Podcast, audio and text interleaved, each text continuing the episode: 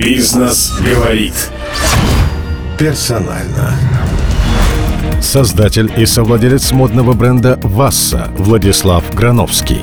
О главных темах главный редактор «Бизнес ФМ» Илья Капелевич. Васса – это один из считанных российских брендов, который представлен не только в коллекциях индивидуального пошива, а в виде производства и магазинов. И единственный, который существует почти 20 лет, сохраняя швейную фабрику в самом центре Москвы. Самое большое дело жизни, своя фирма, началось для Аграновского после 50. Как ему удается и сегодня быть круче молодых, и что он взял с собой из прошлого. Создатель и совладелец фирмы «Васса» Владислав Грановский. Персонально. Только на бизнес FM. Здравствуйте, у нас сегодня в гостях легендарный человек в мире моды Владислав Грановский. Я профан в этой теме, и выбор нашего героя был определен Кирой Альтман.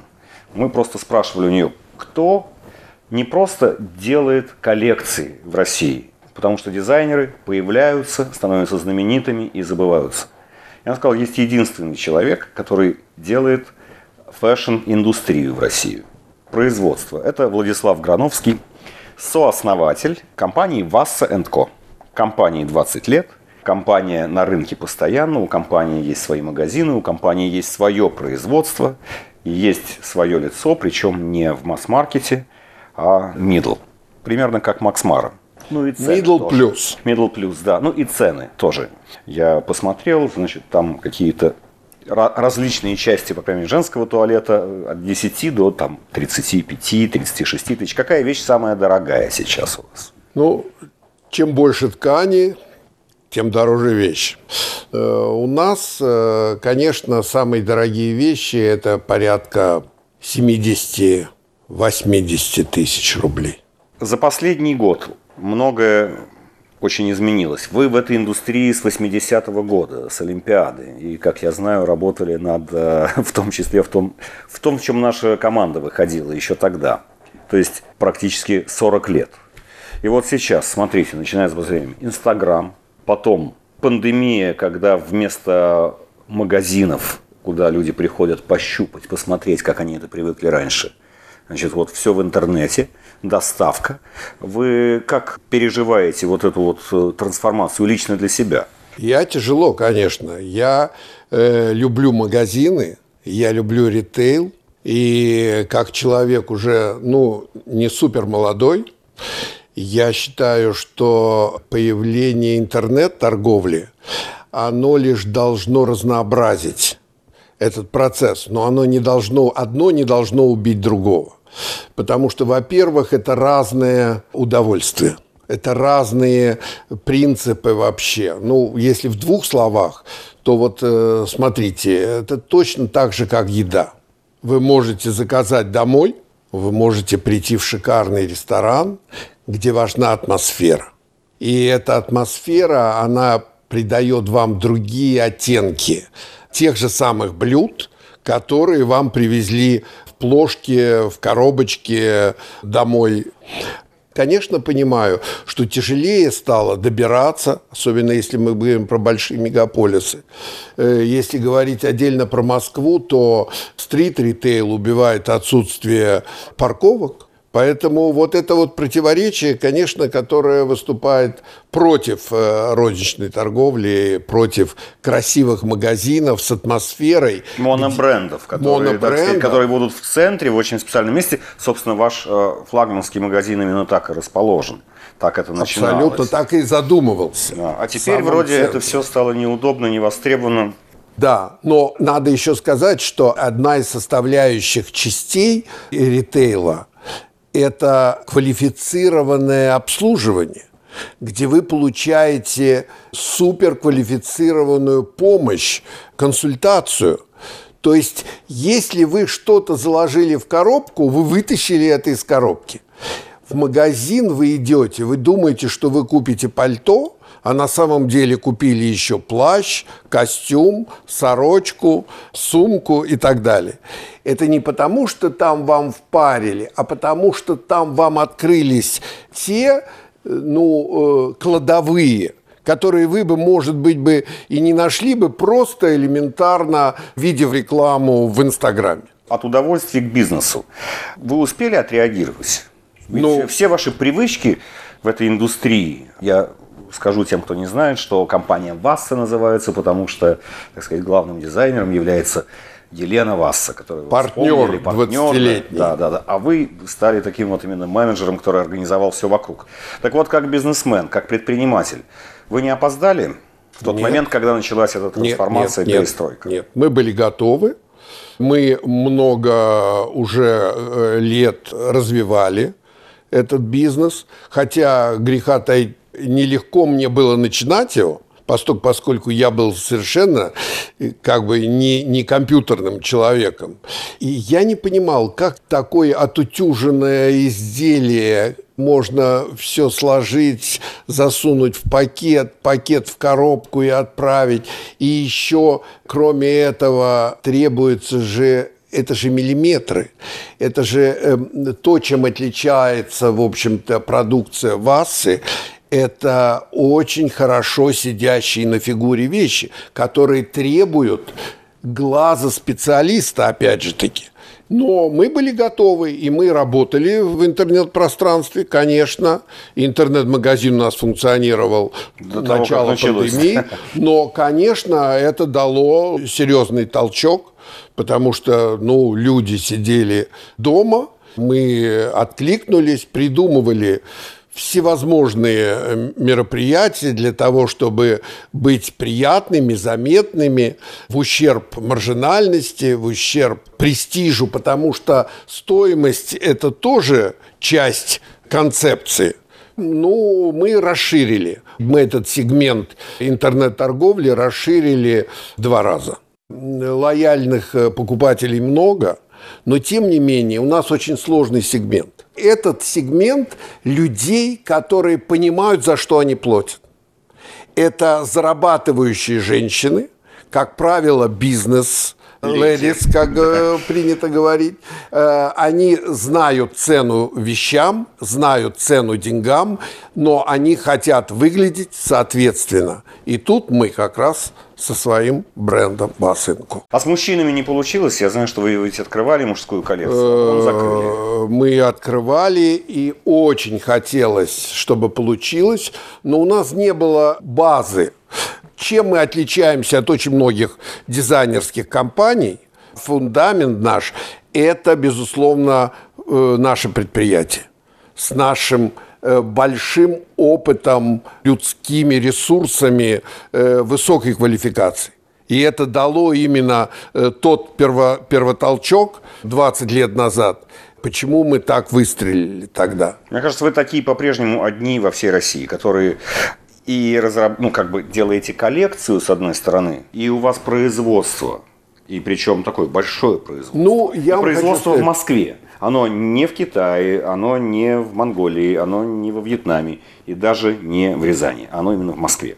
Я вам хочу сказать, это редкий случай. Да, если говорить, вот как вы сказали в конце, именно в Москве, в 10 минутах от э, Кремля, фабрика, да, сейчас таких фабрик нет.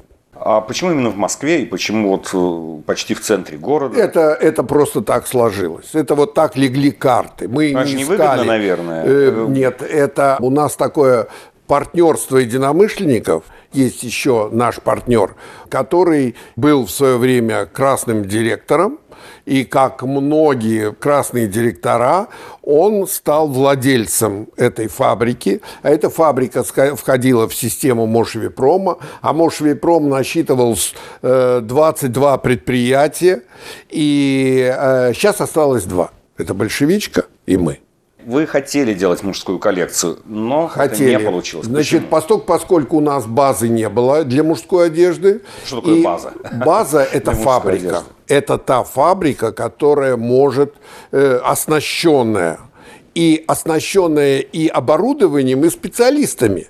Мужская одежда – это особняком. Вы знаете, в, э, в Италии сейчас вот всех э, пальцев на моих двух руках хватит для того, чтобы перечислить все фабрики, выпускающие мужские костюмы, которые остались в Италии. Что говорить? про все остальное. Вот вам результат.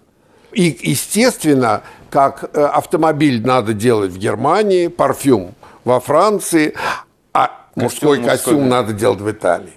Мы э, ринулись в Италию, и мы добросовестно добрались до очень серьезных предприятий итальянских ну, таких как Тамболини, который делал Черути 1881 э, э, линию. Э, Чтобы там шить, да? Чтобы там шить. То есть в Москве не получилось бы? Нет. То нет. есть вот непосредственно вот эти, то, что называется э, рабочие, работницы, ну, в общем, вот как бы низший персонал, он уникален в этом плане тоже? Он уникален, конечно.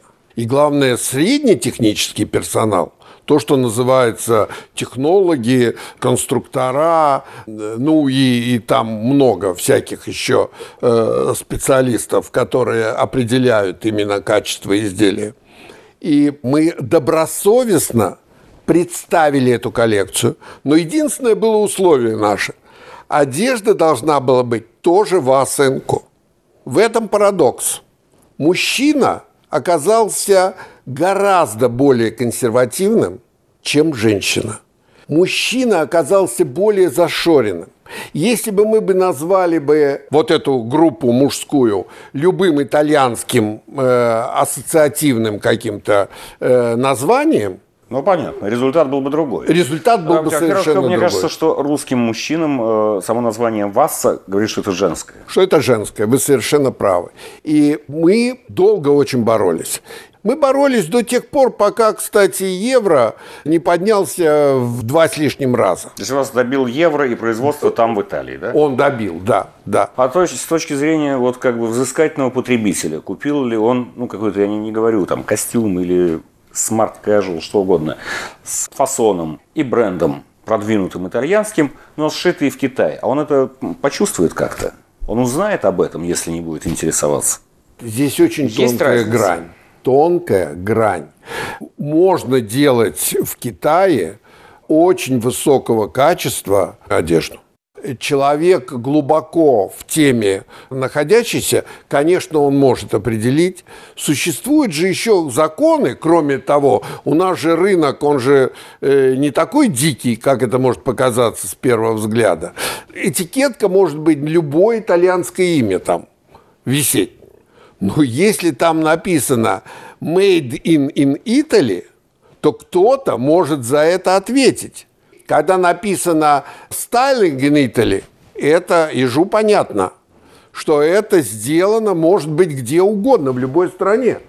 Если написано просто Italian influence, там, я не знаю, что там, итальяна, любое слово итальянское, это не значит, что пошито в Италии. Но если написано made in Italy, то это сделано в Италии.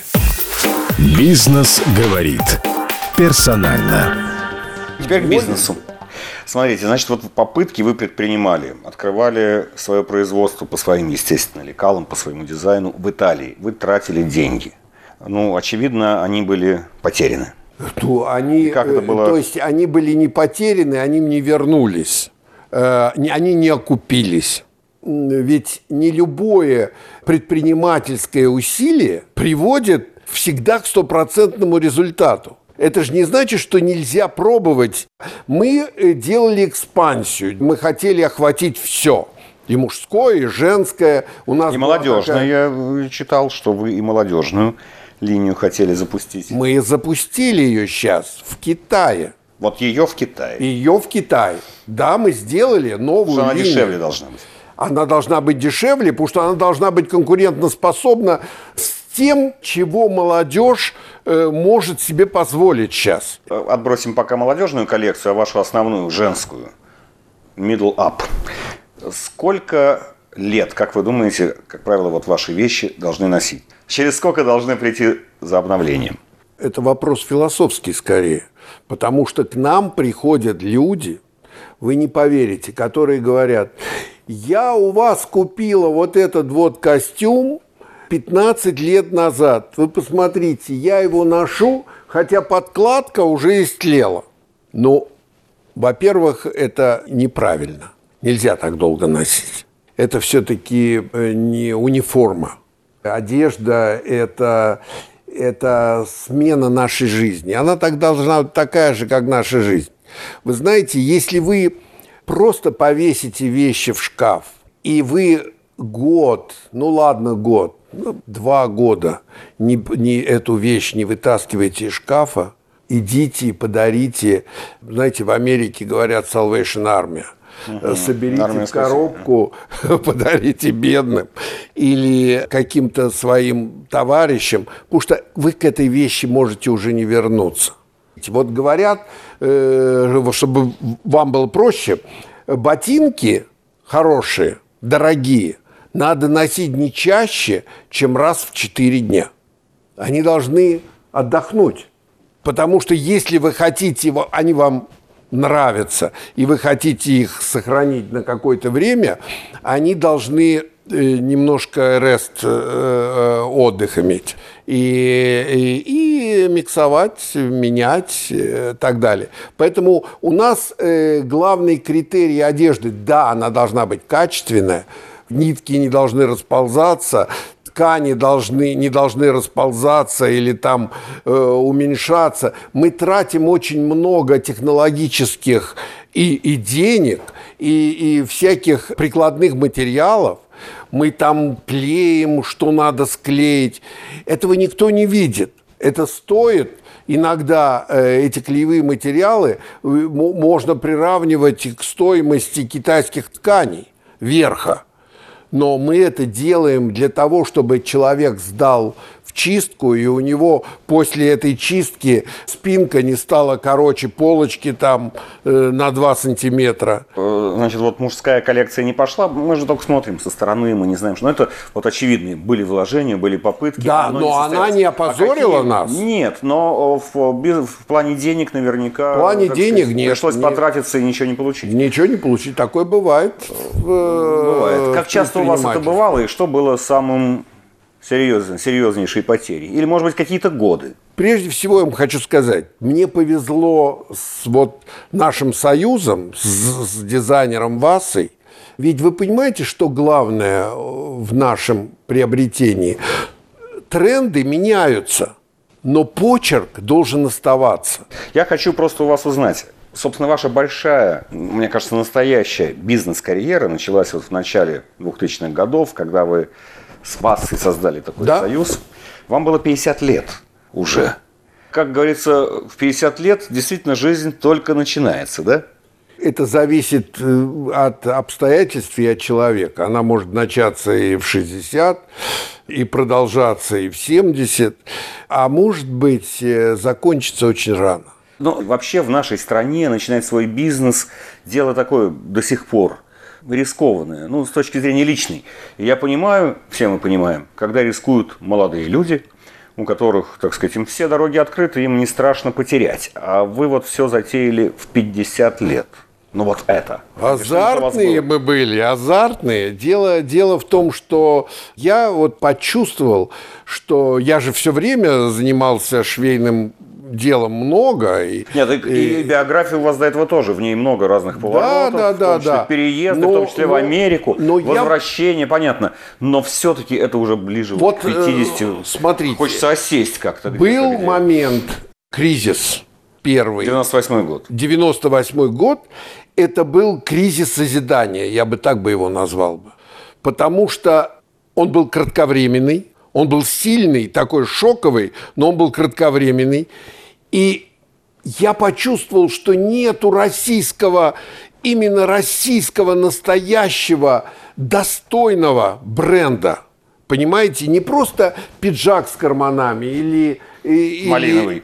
Или малиновый. Тогда еще или они еще оставались в моде. Не какие-то заработки сиюминутные, вот, которые можно заработать там. Многие случайно в этот бизнес пошли. Просто хотели заработать деньги, что-то задержались. Оп, пошло, пошло. Они думали колбасу делать. А контейнер пришел с китайским барахлом. И я же знаю, как очень многие начинали эти швейники, которые никогда швейниками не были. Не, ну что тоже покупали оборудование небольшое, лекала покупали. Все Делали по-разному под, начинали. делали под марками, кстати, под марками это же Бурда, там что угодно. да? Ну, Бурда, вы помните еще что-то. Вы же помните э, Том Клайм, В то время в России не верили вообще в российскую одежду. в российскую- Абсолютно. Поэтому у нас делали, но делали под Я вам брендами. хочу сказать. Честно или нечестно, но под э, зарубежными брендами. Абсолютно. Я вам хочу сказать, мы когда первые написали «сделано в России», крутили у виска. Вот мне показывали, ты что, не хочешь денег заработать? Ты что делаешь-то? Кому это нужно? И я тогда четко понимал, что мне это нужно, и Васе это было нужно. Это говорят вот там патриоты, но это совершенно, тут дело не в патриотах, а дело в том, что нужно было доказать, что в России можно сделать марку, за которую не стыдно. Не хочу сказать великую, там, супервеликую, но за которую не стыдно сказать «я президент компании». Да, не может быть. Вот этого, вот это хотелось. И это было довольно-таки, ну, у меня всегда было это, ну и в 50, видимо, не кончилось. Бизнес говорит персонально. Склонность к риску, она у вас как-то с возрастом, вот на вашем личном опыте, э, сокращалась Нет. или нет? Нет, и это вас никогда не характера. подводила, и никогда она вас не подводила, Ну, вы же сами сказали, вот с мужским подвела, но не обрушила. Ну, не обрушила. Есть же какой-то что- всегда баланс, да, чем потому вы что, рискуете. безусловно. Рискуете ли вы всем или не всем? Ну, когда вы начинали, вас, вы, наверное, всем рисковали. У вас что-то было, вы то продали, вложились вот тогда вот в начало этого предприятия. Вот это было время какое-то молодое.